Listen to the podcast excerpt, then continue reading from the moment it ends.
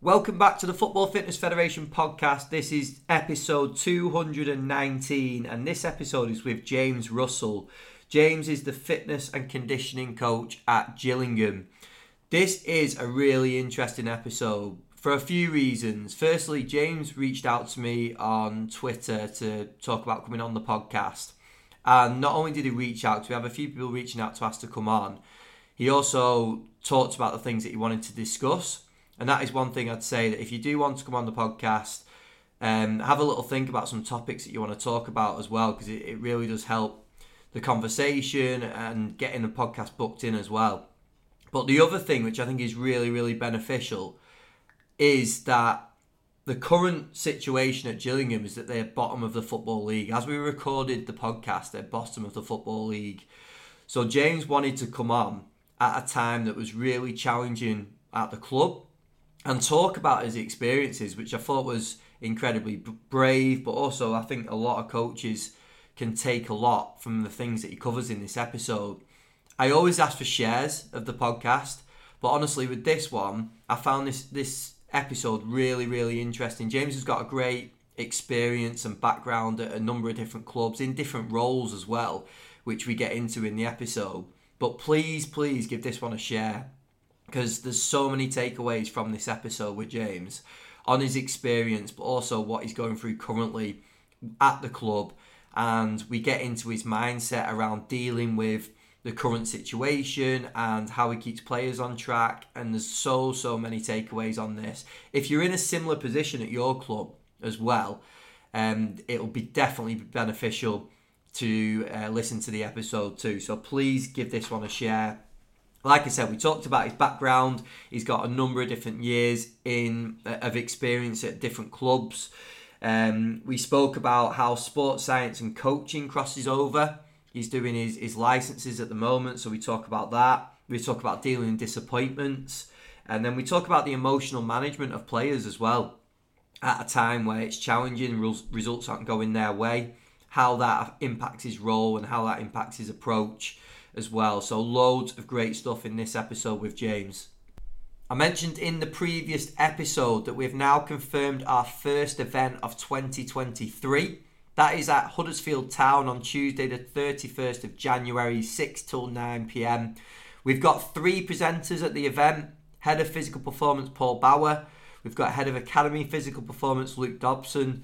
And also Head of Strength, Callum Adams, all presenting for us and all presentations will be on the topic of the alignment of performance and development within professional football. So, as this goes out, early bird tickets are still available. So, make sure you go to footballfitfed.com, click the shop tab, and purchase your tickets there. I also just want to give a quick shout out to a few people that have left reviews recently over on iTunes. So, please head over and do so if you've not done one already. We've got a five star review a must listen if you work within performance sport. Ben does a brilliant job of curating top quality guests that deliver some of the best CPD available. We've also got another review, again, five stars, so big thank you for that. I've listened to the podcast for a while now and become a member of the community. It feels great being part of a community where we can support each other, learn and grow together. And there's a little bit more to that review as well. So, huge thank you to everyone that's left a review recently. If you've not done one already, please head over to iTunes, click the five stars and leave a short comment because it does massively help boost the profile of the podcast and the guests that we can get on the podcast as well. Now, just before we get into the episode, I want to say a massive thank you to our sponsors. First up, Hytro. Have you ever tried blood flow restriction for recovery? Hytro has developed the world's first BFR wearable, unlocking the recovery benefits of BFR to support athletes. BFR is no longer just for one to one physio or rehab. Hytro allows teams to use this safe and scalable sports BFR device post exercise to dramatically enhance recovery. Whether in the changing room post game, during a away game travel, in the hotel, or at home, Hytro has created a simple and effective tool that allows BFR to be delivered to athletes and squads simultaneously, safely, and more conveniently than ever before. Check them out at hytro.com, that's H Y T R O.com, or you can email Warren, that's Warren Bradley, on warren at hytro.com to find out how Hytro BFR can give your athletes a competitive competitive edge. And just finally, a massive thank you as well to Rezzil doing some incredible work at Rezzil. So go and check them out on social media at Rezzil. And let's get into episode 219 of the podcast with James Russell. Rezzil is the world's number one virtual reality sports trainer. Whatever your team, your sport, your ability, improve your game and train like a pro. Reactions, performance, accuracy, stamina, resilience. Train at home in the Rezzil Sports and Fitness VR training arena. Search Rezzil, R E Z Z I L. Harder, stronger, smarter. The world's number one virtual reality sports trainer. Available now on MetaQuest. Welcome back to the Football Fitness Federation podcast. This is episode 219. I'm delighted to welcome onto the podcast today fitness and conditioning coach at Gillingham, James Russell. How are we? Yeah, good, mate. Good. Nice to see you, Ben. Yeah, you too, mate. You too. Thank you very much for freeing up a bit of time and coming on. Yeah, no worries. Yeah. If you can start us off, mate, as we always do. Yeah, I know you might have listened to a few of the podcasts recently, so you know you know the structure your background, what's led up to the role at Gillingham? What's led up? Oh, um, how long you got? Uh, I got I got 14. This is my 14th season, so yeah, reasonable. I like to think a reasonable amount of experience. Uh, we can talk about what you think experience is as, as a sort of go through it. But um, started off at Liverpool John Moores on the science and football program. That was my my first taste of sports and exercise science at sort of the education level um, under the eyes of Barry Drust.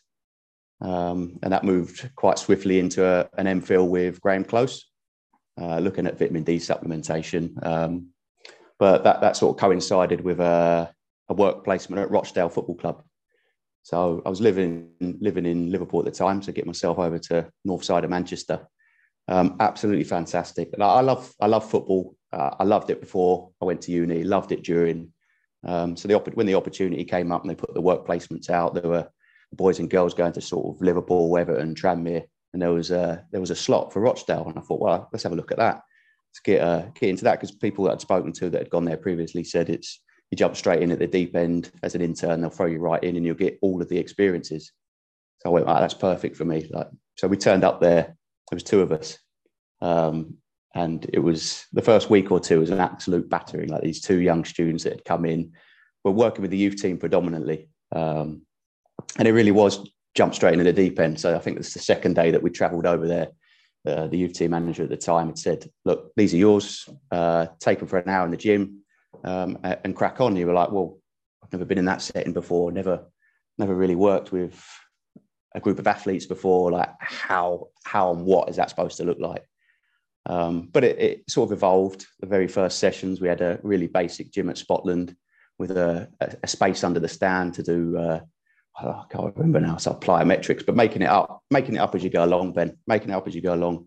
And it sort of evolved the role, uh, the, the trust improved, increased. And I think I had a level of self confidence from having played the, the game at a semi pro level. Um, so that sort of helped me out in terms of communicating and, and being vocal with a group of under 18s.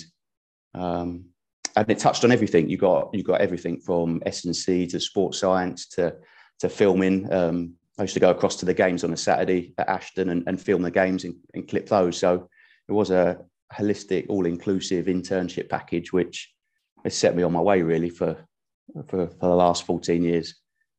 Um, obviously, I needed to come home and, and earn some money. Um, so I'd left university, I'd completed my masters, I'd come back, moved back home, which is Medway, um, south uh, southeast, southeast uh, North Kent way. Um, an opportunity came up at Notts County, so I saw a, a, an advert there to work with the first team. Uh, again, another internship role. So I went for it and, and got it. Um, and that was working closely with Johnny Wilson, who again is, is one of the real people in my career I have a lot to, to thank for. Um, I spent 10 months with him, met a lot of people, met a lot of players, met a lot of managers, and now you're you're in the first team environment where it's completely different, a completely different um, kettle of fish again, I'm un- unpaid, but I felt that the knowledge that you were gaining, the experiences that, that you were gaining, was every every bit as valuable uh, as any money that you could they could offer you. Um, it was about trying to be in there every day, uh, down at the training ground, probably sort of green behind the ears to start with. Again, just feeling my way, especially on the grass, um, being confident about doing warm ups to start with. Um, but there was a lot of there was a lot of really good internal CPD under Johnny um, as a department, sort of mixed from sports science and medicine across the across the board. And I would say that was as good, if better, than any sort of sports science degree that you could go on. And I really, I really enjoyed my time at John Moores, but it wasn't until you get in there you feel, wow, this is uh, this is now you have to apply what you've learned. Um, and how did that that that came about? I think at the time there was the Triple P was sort of making a noise, and there were lots of jobs going in, in academies. Um, so moving on from there, I'd, I'd, I'd, been offered a job at Charlton. I'd gone down for the interview to work with the to be the head of sports science and medicine for the academy. Um, and I'd gone in for the summer. I did some prep work, teeing things up whilst the boys were all away on, on holiday. Um, and I never got any paperwork as such. So I wasn't tied down to anything at that point. And like in football, it's probably the first moment of many where the phone just rang. And it was it was Martin Allen from my time at Notts County. He goes, nickname Mad Dog, and, and you can ask me questions on that later for a reason. He goes, Hello, hello, James, what are you doing?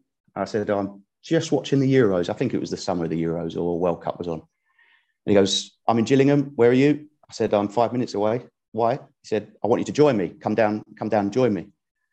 So I, I went to meet him at uh, one of the hotels around the corner that he was staying. He goes, I want you. This is what we're doing. You're an intern that worked with me last year. Here's your first paid role. Um, I said, well, I've, I've, got, I've got something going at Charlton. He went, uh, let me see the paperwork, send that to me. And within half an hour, it was sort of all it was all sorted. So I, that was me into into Gillingham with my first spell here. Um, and what when I say a whirlwind of a season, a whirlwind of a season, we were we were top all year, and it was one of the hardest years trying to maintain everything that we were trying to do, and we were all about doing the basics well. So everything sports science, nothing fancy, limited budget, do the basics well, and there's a lot of that that stays with me a lot of that in my work that that that will never leave me. So from nutrition to recovery, um, to prep work, to being good in the gym, um, travel, everything, everything we had covered.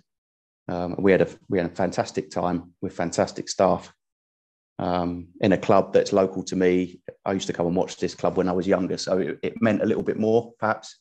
Um, so certainly a, a career highlight. Um, and then, unfortunately, as, as things do, probably in football and experience, I, got myself injured in a training session. So it was under a different manager at this point, um, and I ruptured my ACL. So there I am, sort of ruptured my ACL two or three weeks down the line, hobbling about, needed surgery. A real experience. I, I didn't know how to cope with it. The football club certainly didn't know how to cope with it, um, and they made a tough decision to move me on. Um, which is a which is a story I don't, really want to go into too much, but yeah, harsh, really, really hard. That was football biting. We'd just done really well, two and a half years into the job, and, and that was me moved on, as cut and dry as that, simple as that. Um, but I didn't linger. I didn't. I didn't feel I needed to to sit around too long. Um, the, the the pay up money, if you like, I went private to get my ACL repaired uh, as soon as possible. That was in the November. By the December, I'd had the surgery, uh, and the phone went. So two weeks out of surgery, the phone went. Um, again, Dagenham and Redbridge. Hi, James. Look, we're, we're looking for somebody to come in. Can you come and watch our game Saturday and then come in for a meeting with us on, on Monday? I thought, wow, like, how's your luck? And I don't know how that come about. Still to this day, don't know how numbers get exchanged in the ether of, of sort of football. Um, but there I was uh, in Dagenham, like again, tra- a little bit of travelling, but not too much just a real down to earth club with some real core values where I thought I could take that mantra of doing the basics well and really improve what I was what was already set up. Um, and we did well for for a short period of time. Worked with some fantastic managers, um, some really experienced people, um, and I loved every minute of it there. Um, and then, oddly enough, the phone went again, but it was it was the manager at the time had pulled me into a meeting and said he's taking a phone call. I was like, right, okay, well, where's this going? And he goes, um, you're leaving. I was like, oh, I'm being moved on again. Like, what's going on? What do you mean? You're off. I said, I really don't know what you mean. He goes, I've had I've had another manager on the phone. He goes, I want to move you. He, he wants to take you to Barnet. Um, I was like, right, fine, okay. And he wants he wants to take his assistant manager. I was like, like, wow, like where, how, how does that work? What does that look like? Yes, get me there. uh, everything, as you can imagine, just spinning my head. So uh, meeting up again with Martin Allen. And when I say assistant manager, it's not, and I've always said it's not what people think. It was somebody to go in and assist the manager.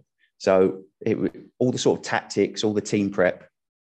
I was going to be stood back, listening, watching, learning. Mm. It's about me organising the team uh, in terms of travel, training, set play. Set play is probably the only bit of sort of tactical element that I would be able to have a little input in. So you watch videos and, and you plan and prep a team off the back of that, whilst trying to head up the sports science department that had uh, a couple of really good interns at the time working underneath me. So a really strange experience. It lasted for six months, and the phone went again, uh, and it was Martin again. He goes, "We're leaving." We were in the playoffs at the time of it. I said, "Where are we going?" He goes, "Eastleigh." So I have to get Google Maps out because at the time we were we were doing really really well with Barnet. We're thinking we're going. This could be the championship calling. It could be anything. Um, it wasn't. It was Eastleigh. Um, people that know football say if you know the levels, then you, there's another opportunity there. Um, and it's probably the first time in my career that I found it really difficult as, as a pair going down there with a goalie coach as well. Was a really difficult time to put anything in place to um, they'd had a few managers and the, there's a quite a little bit of money flowing about down there. Really difficult. Uh, results didn't go our way early on, um, and and that was that. Really, the, the manager got moved on, and it's probably my difficult. You say a highlight, the most difficult time in, in football, that was it. It was a six to eight week period, I believe, where it was clear that the football club didn't want me, um, and you really have to sort of dig in. I would say, like um, and it, it, it's happened to happened to loads of people, but it was new to me at the time. Like people suddenly didn't like you. You weren't. No one was listening to you. That the fitness and the sports science uh, wasn't being bought into. Um, you, are not an assistant manager. You haven't done your badges. Like what you're doing here, and it was a real eye opener for me. A learning, a real learning curve in the dark side of football.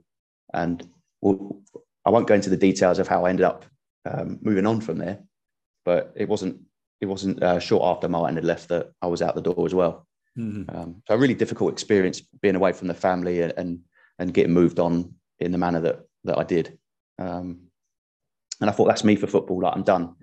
Um, so I left the game for a period, ten months. So uh, did a little bit of travelling off my own back, um, saw the world a little bit, and fell into a lecturing job in London, which meant commuting up uh, and preparing slides and lectures and students and um, again, a real valuable experience, more so for, for the teaching element and trying to get across points and, and organizing, uh, organizing lectures and delivering. Um, something that at the time I maybe didn't value as much, but now at the stage I'm in now in my career, sort of being able to communicate and get my ideas across and and help coach and being around the gym environment and explain what I really really want. So that was a that was a moment in my career out of football. Uh, I think eight months at the time, lecturing in London, that was difficult. Was difficult, for, but for different reasons. And then the phone went again, and it was Gillingham. It was some old friends that the position was reopened, if you like, and I was back so quick. Um, and it was uh, some great people here, some people that really love the club and had the best interests at heart.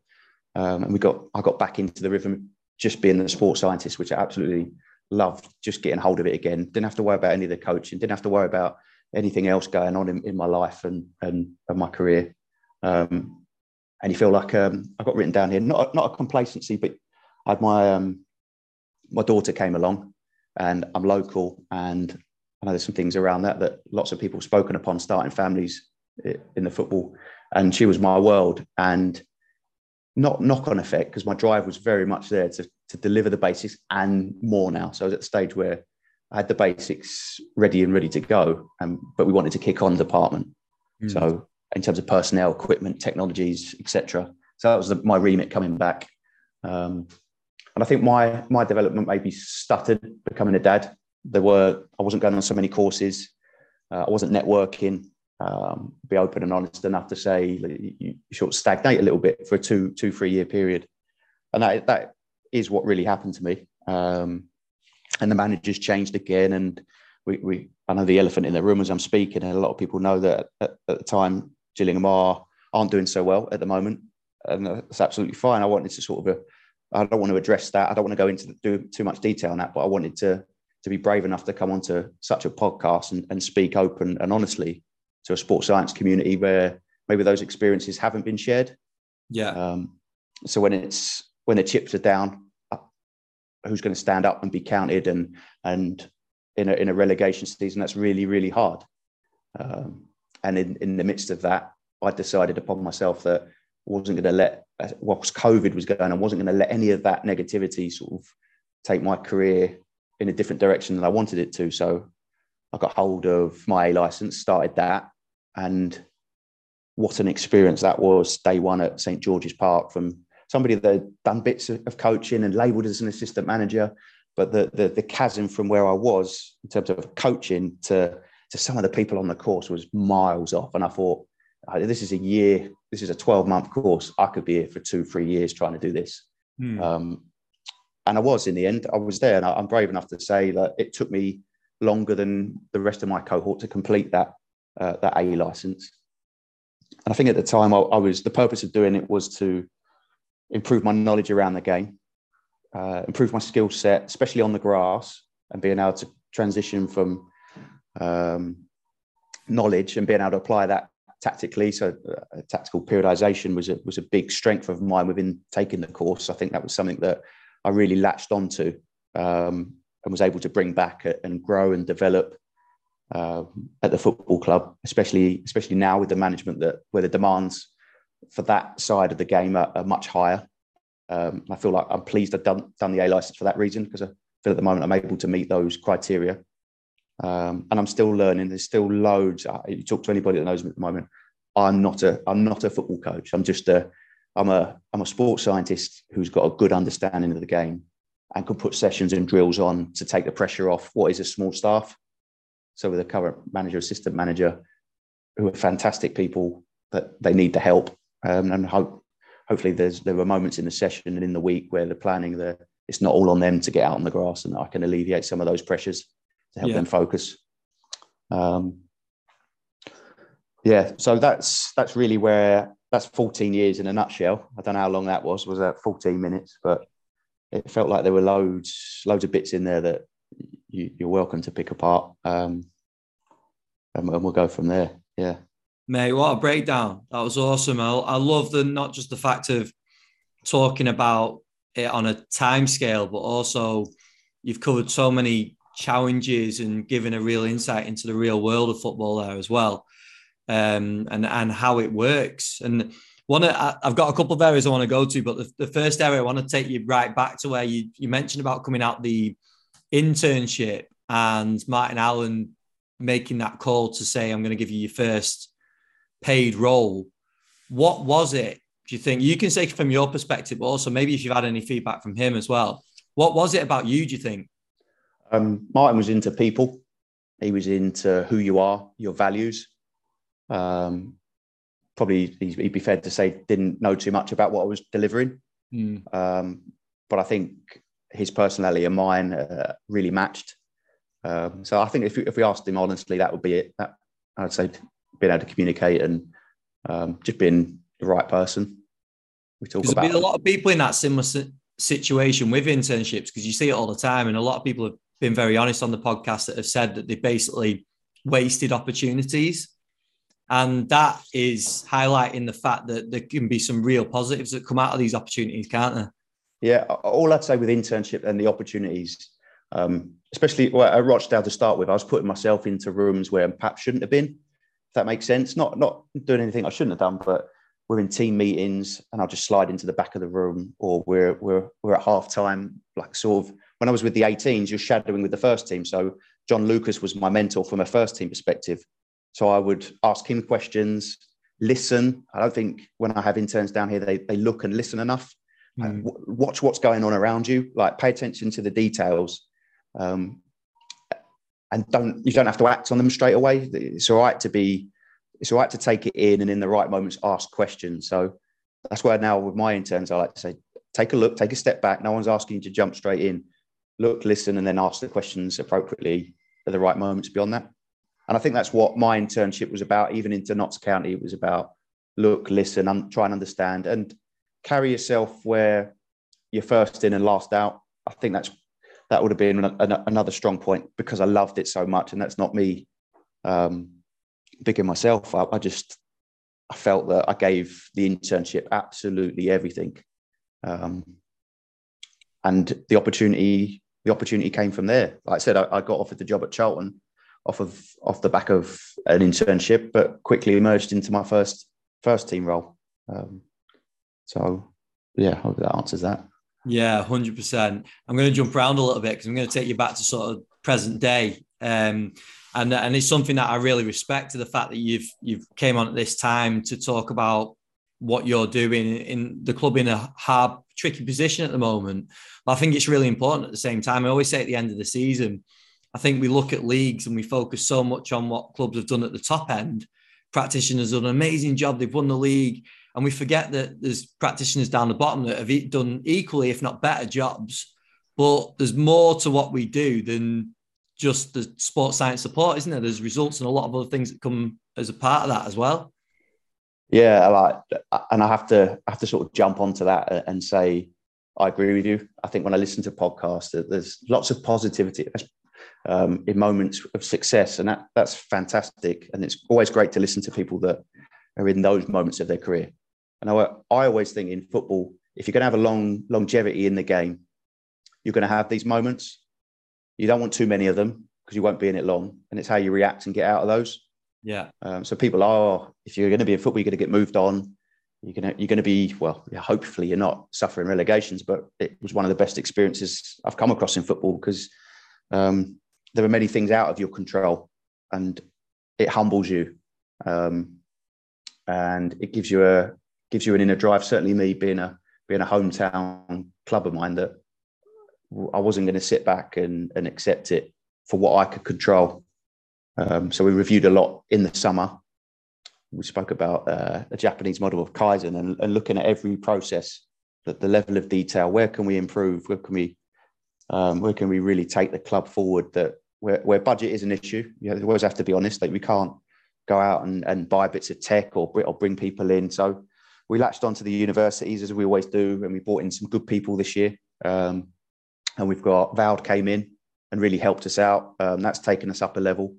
Uh, the food's improved, little things like that around the club um, that were perhaps in a relegation season really difficult to uh, to maintain um, around COVID and, and, what was going on with the football club at the time. We've just recently managed to to bump ourselves up to Vector, so we're, we're, we're always looking for for improvements here, and I'm, I'm hoping that one of those that we, where we stick to our guns, believe in our principles, and, and it will come good. And I'm a, I'm a strong believer of that. And I think that's probably the message of jumping onto this podcast in a moment where it's it's tough. That actually these are moments that test your principles, and and it will come good. And you have to believe that. Um, in what is already a tough season with a squad of 16 to 18 senior pros, and we're we're we're on track. We're on track to play the most amount of games in this club's recent history. So it's tough. We're in we're in the we're in the League Cup, we're in the FA Cup, which is great. Uh, we're preparing for a game tomorrow night um, on, on on a limited uh, squad size, but with some great people doing your absolute best to to mitigate any any excuses. Um, and I think that that's me being honest, and um, hopefully there's some value in those comments. Hundred percent. It's been great to see the growth of our community over the last few weeks. There's constantly new people signing up, which is great to see. Taking up the 30 day free trial. You can do that if you've not done it already by going to footballfitfed.com, clicking the community tab, and signing up there. It'll give you one month free. We've recently had practitioners from clubs like Celtic, Tranmere, Blackpool, Malmo, West Ham, and numerous others as well, all signing up and joining the community. After your 30 day free trial, you do then get access to our members WhatsApp group as well, and the monthly membership is only £4.99 per month. So make sure you go and check it out. Footballfitfed.com. Click the community tab and get yourself signed up there. Here's part two of the podcast with James Russell. I, think the other thing, sort of piggy, piggybacking on what Ian Cole mentioned a couple of episodes ago, was when results aren't going the way of uh, that you want them to go. As practitioners, and probably practitioners that are maybe a little bit le- less experienced and that haven't been in these situations before, it's very easy to start second guessing your philosophies and your habits. And you mentioned before about your doing the basics really well. It's it's very easy to turn and start second guessing everything you're doing, isn't it? So, what's your mindset in this period in terms of I put these things in place for a reason, and these are the things we're going to stick to? How how do you stop yourself from second guessing? You know what? And, and on this, probably two weeks ago was my first second guess. So I reviewed myself, nobody else, nothing else, no other situation. Looked at myself and went, ah, "We must. Be, we're doing the right things, James, and we we, we are." Like it's me talking in my head, and you think, yeah, like like we are, we we are, we we we research, we we network, we speak to other people. There's plethora of experience within the football club, um, and we, we we believe we are, and we've taken it so far. And people say there's a glass ceiling, but well, let's take it further. Let, us see what else we can add to that principle. And um, you've got your values, and, and don't if you fall on your sword, you fall on your sword. That's that's the way that, that football works and life works. Um, so we're trying not to come away from anything that we've we, we put in place, and we're really we've had a lot of I say we've had some success from from an injury perspective. Our availability, soft tissue wise is is good. Touching wood, um, the fitness of the lads is, is good. Like we're happy with that. So are we are we doing the wrong right things? Are we doing the wrong things? And it's important, I think, to have the experience of the staff to help you um, realize that and, and, come together and keep delivering, and it will come good. Um, we have January around the corner, and it's no no no no secret the football club needs help, um, and it's in a transition period off the field. Um, so we just have to be ready for that as well, and, and deliver when the positivity does join the football club again. Um, we are able to kick on and get this this club at the edge of London back to the championship where it could where it's been before and where it should be.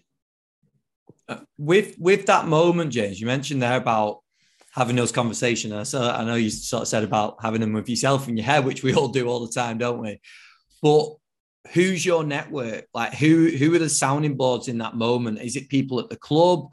And I don't necessarily mean you pulling out names and saying it's this person, this person, this person, but are there specific people that you turn to in that moment and say, exactly what you just said. Are we doing the right things? I've got all these principles in place, but are these right, or is this a time to change? Yeah, and I, I, there are there are people within the football club that are excellent at having those conversations, open and honestly. I think some people struggle around a table to to take criticism, and at times like, it's difficult. You have to learn to take the criticism, yeah. but it's how you respond to that and action that, and review.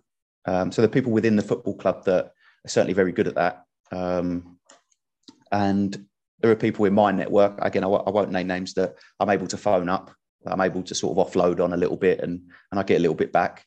Um, that people that have had those experiences previously um, really helps out, really helps the mindset.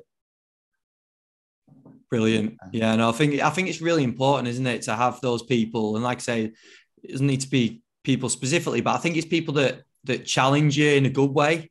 Um, I'm trying to think of the the phrase. I think it was James Malone used a great phrase. Um, it'll probably come to me in a little bit, but on the, on the, their his podcast around sort of the role of a mentor, and it doesn't have to be anyone official, but that's essentially what we're looking for in those mo- moments, isn't it?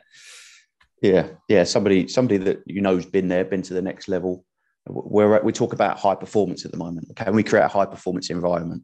Yeah, um, and we're using every resource available to us to try and do that. And I believe we are. I believe we are on, on the track to try and do that. Um, but when it when it doesn't, when you say how, how the word, when you're aiming for the high performance, but you're not seeing the, the results. So what you go, you're going for performance and results, and always trying to stick performance. The performance will take care of the result. Stick with the performance. Stick what you're doing, and the results will come, and they will, and mm. they will. You have to believe that. Yeah, hundred percent. James, what do you think has been the role or opportunity or even period in a certain role that's progressed you the most as a practitioner? Hmm. Uh, ooh, the assistant the assistant manager roles, the pair of them were eye opening.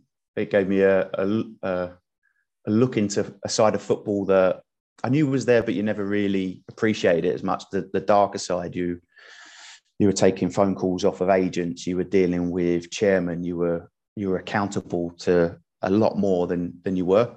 Mm. So becoming organised around having those roles associated to me.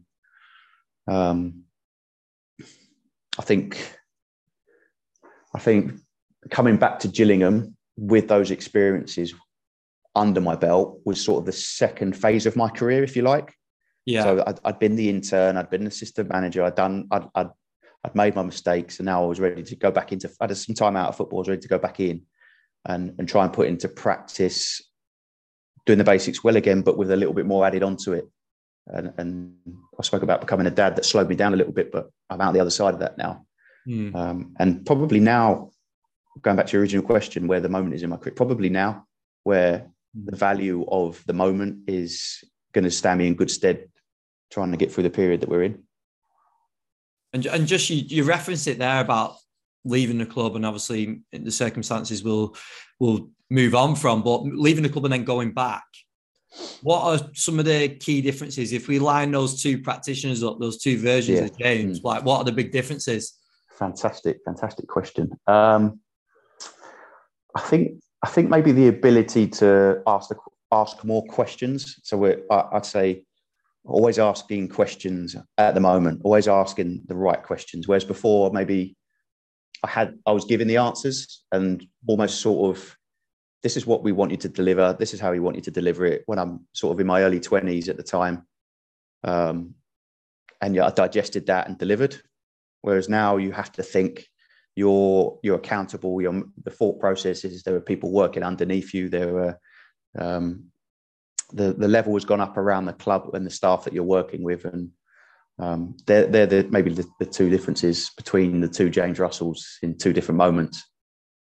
Yeah, so no. it's a really really strange question thinking, thinking about that. I'm, I'm still in my early thirties, by the way. I'm not as old as I've sounded in the last half an hour. But you might believe it with the beard and lack of hair, but I'm still uh, I'm still young in my head. It's really interesting though, because you're not going to have many people that have been in the same role at the same club, are you? But two different um, occasions. There's probably going to be a yeah. few, but I, I, doubt there's going to be too many. Um, so it's just really interesting with those experiences in between. Um, I think it, that's where it becomes really important that you the sponge, isn't it? And you mentioned before listening, um, standing back, learning, and then and then you've also just referenced questioning things. I think they're all such valuable traits to have, aren't they? Yeah, and and don't don't be scared to open up the floor and ask ask that your your perceived strengths in tapering, in periodization. Ask people around you what what their thoughts are. What you're working with some really experienced people. Like, don't be scared to ask them if you think things need modifying, or you need to ask another question. And if you if you keep asking the right questions, you'll get you'll get the right answers at some point. Yeah, hundred percent. With the players now, James, as well, because obviously it's a tricky period for them. When when teams are flying, the results are coming in. I imagine some of the challenges that, that coaches are facing with players in the gym or getting them to do extra work or whatever becomes a little bit easier because results are, are going the way they want. At this moment in time, with your support for players, how have you found that? At, the moment, it's Ben. It's there's no problem. There's no. We have a again. You, you asked the question about the two different James Russells. I'd say the two different dressing rooms and type of dressing rooms that you're dealing with. We have a young and hungry person that uh, want to do extra, want to do more, want to learn, which is great, and it almost makes your job easier. The first James Russell in the first period at this club was tough. We're working with some men at, uh, they won't mind me saying, towards the end of their careers where maybe the value of sports science wasn't in place throughout the majority of their careers, and they asked more questions as well. Like, and they were difficult. That was a difficult period to work with and, and learn your communication skills around people that don't do gym or haven't done. Um, so at the moment, that there isn't. I think you always have to explain. And I know people on the podcast, if you explain what you're after, what you need from, from the group, then and what what the players the players are still sponges and hungry. They want the answers before they can buy in. Talk about buying in that before they buy into it. Um, at the moment, everything's being bought into. Yeah. But that that that comes off the back of a, a, lot of work, doesn't it? And trust and relationships, because that doesn't just happen. That there's, there's obviously a lot of work that's gone into that to to create that, especially at this moment in time. I think that's people. I think that's people though. That's pe- people in the right places um, and communicating and, and being on a being on a level. I was having a conversation with a senior coach just the other day, and we were talking about what makes the good coach. You've got um, two buckets. You've got content and content, and then you've got relationships. So you can have all the content in the world, but if you've got the relationship, you ain't mm. going to deliver either. You can have all the relationship in the world, but if you can't back it up with content, you might as well not not bother. So you have to meet in the middle, but as high up as you can, and keep yeah. pushing the content. Yeah, yeah, I, I, think that's so important. It's it's been a lot of the conversations that we've had on there, isn't it? Like you know, I can think of practitioners that have got that content and knowledge is unbelievable, but they just really struggle in terms of relationship building and vice versa. Um, a lot of coaches great in in the dressing room, building relationships, but then the sort of backing it up is is not quite there, and it's it is really important, isn't it? But I suppose it's noticing that and knowing your strengths as a practitioner, and then stepping back and deciding how you're going to develop whichever one needs developing, isn't it? Yeah, and, and, and along with that, what I would say is you you put trust in other members of staff um, around you. We have a good department. We have we have people. Um, I name check Thomas Murphy and Gary Hemmings, two people that help drive the department um, as a free, if you like, with with Tom Moore on the S and C side, Gaz on the physio side, with with sort of me in the middle of the continuum and, and driving the three experiences and the three different lenses together um, as three different practitioners rather than um, sort of unicorn management within a department. Yeah, definitely, mate. You've got to expand. You, you mentioned before about the Mad Dog story, and you said you were going to expand on it. So before we go into the quick fire, did, did I promise I'd expand on it? Uh, Put the pressure on you now, haven't I? He was uh, he was a brilliant man, a brilliant coach. Um, we met up not not too long ago. Um, I'm trying to think of some some anecdotes. Um, actually, it's, it's it's probably it's probably convenient. We're playing Wolves tomorrow in the, in the Carabao, um, and he's famous for wearing a set of red trousers, a tight red trousers, I might add. Uh, he bought them out on special days, FA Cup days, and, and, all sorts. But he wore them. We were playing Wolves away at Molineux, first game back in League One as a football club. He wore these red trousers, and the kickoff was delayed because it was a sellout. So we're on mid warm up, and he comes marching over and he goes, "Stop! Stop! Stop! Stop! Stop! Stop! We're uh, kickoff delayed 15 minutes. Everybody take a seat. Relax!" Shouting, "Relax! Relax! Relax! Relax!" Um, and that summed him up as a character. Took, he took control of the situation mid warm up as a manager uh, in front of 2,000 travelling fans at Molineux. It was one of the, the, the unbelievable experiences of, of, of Mad Dog. Yeah. Brilliant. so there's people like that, they, they, um, they never leave you. Some of the values that they instill, um, some of the alternative working theories that, that I still use that maybe others value as outdated. Um, so he's one of the, yeah, might, might answer a quick fire question for you there, but one of the, people, one of the real people that mold, mold, can mold a career. Yeah, j- just on that though as well, like for someone like that, and we've we've had a few chats with people that have worked with other managers that are super super experienced. Like he's come he's come across a hell of a lot of coaches in his time. So just going back to the fact that he picked you out and wanted to and valued the work that you're doing it just shows, doesn't it, that, that they're going to notice. Like they, they come across a hell of a lot of coaches. If there's a um, a work rate there and a trust that can be built and that relationship that can be built, they're, they're the guys that are going to really know. So they're the ones to impress. Yeah, absolutely. Yeah. I, I said to any intern, just, just work hard and get all the experience, be the sponge, and um, your personality will shine through off the back of that. Yeah, brilliant, mate. Just touched on some great stuff in there, James. Um, you know that we finished the podcast. You just referenced it a little bit, so I think there's one answer there. But we always start the quick fires with your biggest or some of your biggest influences on your career so far. I'll, I'll start with Johnny Wilson. Uh, my time at Notts County. I know we, we spoke about it earlier, but somebody that was so so driven as an example of somebody from the sports science medical background. Um, wanted every single member of his department, whether you were intern or whether you're full time member of staff, to to come back with a CPD session, and, and he would he would drive and demand questions of all of his staff at every moment. So he's somebody that maybe I like to model myself on now that I've got people that that look up to me for the same um, from that side of things. Yeah, Johnny Wilson, hundred percent. Brilliant. Anyone else? Obviously, you, you mentioned the uh, the gaffer in there, but anyone else? Yeah, the, the, the, current staff, the current staff at the moment, they've worked at a high level. They know what they're talking about. That their their questions, their methodology, the, the way that they work, um, and uh, the previous management to that, albeit different style, give you a, a, a different way of working. So again, in those moments, in those particular right moments, with both sets of my last management, were mold me to where I am a little bit more now, and as I as I am as a practitioner for sure. Yeah, bro. What would you say your biggest strength is as a coach? Organising, organise and communicate. I know it's. Uh, I think it was one of to go back to the thing with Martin. He made every junior member of staff carry a notepad. Um, so you go into any meeting, you're walking up, even if you're up in, if you're in the corridor without a notepad, he'd ask why. Because at any moment you'll see something that you want to ask a question about, or somebody would say, um, give you something that you want them to deliver, or a player might come to you with, how do I get better? And in those moments, you can't remember everything and all the details that have been spoken about. So um, I was able to to communicate through that, through making notes and lists. And you'll never see me without a notepad more often than not. Um, and being able to pull in the people that make a department and make a football club from the chef uh, to the coach driver and being able to organise those people. I think that's a, the strength of mine.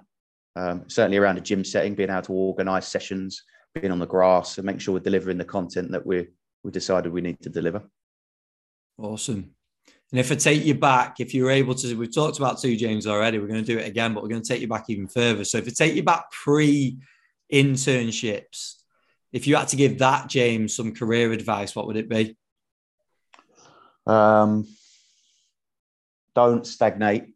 Don't don't find there'll be periods in your career where you slow down your drive, where you slow down your learning. For me, I slowed down my networking. Um, I've been this is my 14th season and probably the first time I've even thought about coming onto a podcast or, or being visible again. Um, don't let the moment that you're in, whether it be difficult or, or, or successful, don't let those moments slow you down. Um, I feel like I've lost a chunk of my career through becoming a dad, which happens naturally, but uh, and COVID chucked into there where I, I stagnated. Mm. Um, and I've been honest enough to, to say that. And I think if you haven't stagnated, um, yeah, you're probably not telling the truth. So in those moments, I'd be telling the the pre-internship James Russell just to to keep driving. Real. And then finally, mate, what's your approach to CPD? Continue learning. How do you go about that now? Yeah, it, it's tough because CPD can cost. Uh, yeah. So we try and do a lot of internal CPD. Um, I've spent X amount on myself in the last two or three years when we talk about the A license. Um, there's no one here at the moment that's going to help me with that. Um, so that that continues. I'm looking at um, looking at some of more of my strength and conditioning workshops and badges to to get those underneath my belt, so I can be BASES, A license, and UKSCA. Um, so that's my next drive. That's my next target. Yeah. Um, and keep driving the internal CPD that we do around the club and the departments. Um, it's difficult because it does. It, you, you, want to go on every course, you want to go to every conference, and mm. it costs time, it costs money, but you can find ways around that and, and self fund yourself. It's if you've got the club to pay for you that you're working at, great at the moment, but when you haven't, you really have to to try and find moments to to fill in those gaps. Mate, brilliant. I think that podcast, that episode would relate to a hell of a lot of people. And I appreciate your honesty, but also, like you mentioned, coming on at this time, I think is so, so important. Um, it's something where you can talk in a position that a lot of people probably won't be doing this right now. So I really appreciate you reaching out and coming on and, and speaking the way you have. Yeah, no, that, that's absolutely fine. I hope I hope people find it valuable. And if you do want to reach out, then I'm on LinkedIn. If there are moments where you're the same and it affects you affects you mentally and physically. If there are any practitioner out there in a similar, if you can relate to what we've just spoken about, then then reach out. Um, but then just believe that there will be moments in your career as your career goes along where the positive times will come back yeah. and, and make the most of them as well. So it's not going to be a 30 year career of promotions, is it? It's going to be it's going to be bumps in the road. Yeah. I hope there's, hope there's some value in, in in that to people when they're listening. Hundred percent, mate. There will be, and I really appreciate you coming on, James, and best of luck as well for the rest of the season. Yes. Cheers, Ben. Cheers, mate. Thank you for listening to episode 219 and a big, big thank you to James for coming on. Like I said at the very start, not only for reaching out and coming on the podcast, but just also the bravery of coming on at this time. Um, it's a tough time for the club, but I'm sure uh, with a lot of the things that he's covered, hopefully things turn around for them as well. So go and give him a follow and you can link up with him, connect with him over on Twitter. He's at Jim underscore J Russell and also over on LinkedIn, just search his name, James, Rus- James Russell. Um, and any sort of feedback and shares, make sure you tag him in on those as well. I- I'm sure he'd appreciate that. And if anyone re- wants to reach out, any questions or conversations, I'm sure James will be all ears as well. In terms of takeaways, I think it came back to we obviously discussed the current time at the club. There's a lot of uncertainty and the results not going the right way, but it came back to doing the basics really well which is obviously hard, and it's something we spoke about in the episode that when results aren't going the right way, you, you it's I think it's only natural to maybe question if changes are needed to be made, but confirming those non-negotiables, getting your principles in place is really key, and it's something you can fall back onto. I think the whole assistant manager role and that opportunity that came up was a really interesting one because James obviously mentioned that officially he was the assistant manager at the club, but when he actually named the roles that he was doing at that time, it's probably what a lot of people do anyway. So a lot of people probably in assistant roles without actually officially having that title. And then uh, obviously spoke about the dark side of football. We didn't go into too many details around what actually happened at each individual club, but he, he, he told a few stories around um, losing jobs, and that is the the facts of what goes on in football. And I think what it comes back to is that he's obviously impressed people along the way where the next opportunity has presented itself to him from the work that he's previously done. I think that's the takeaway. These things happen. It, it unfortunately happens in football, but it, there's also opportunities out there that if you impress the right people and you do a good job, then hopefully opportunities present themselves at times when you need that as well. With a whole topic we could probably do in itself was the impact of fatherhood, where he took his step back from the role. So I thought that was really interesting as well. And also taking criticism. I think it's a really important one. It's sort of dropping the ego and, and being able to take criticism, which I think is really hard. Um, but it's something that you have to do at times throughout your career as well. And then we also spoke around the content versus relationships, and it's trying to balance the two have you got enough uh, relationships and that network that we talk about? And how good is the content that you're actually putting out? And I think it's trying to find that balance and probably asking yourself and doing a bit of analysis on yourself as a coach on wh- which area you need to work on the most. So, plenty of takeaways on this one. I really enjoyed this episode. So, please give it a share, like I mentioned at the start. And a big thank you to James for coming on the podcast. Make sure you go and check out the work that Rezzil are doing search at Rezzil over on social media, doing some incredible work in VR. Um, so go and give those guys a follow and connect with them. And I hope everyone has had a great Christmas and going into the new year. All the best for the new year as well. And I'll speak to you again next week in episode 220.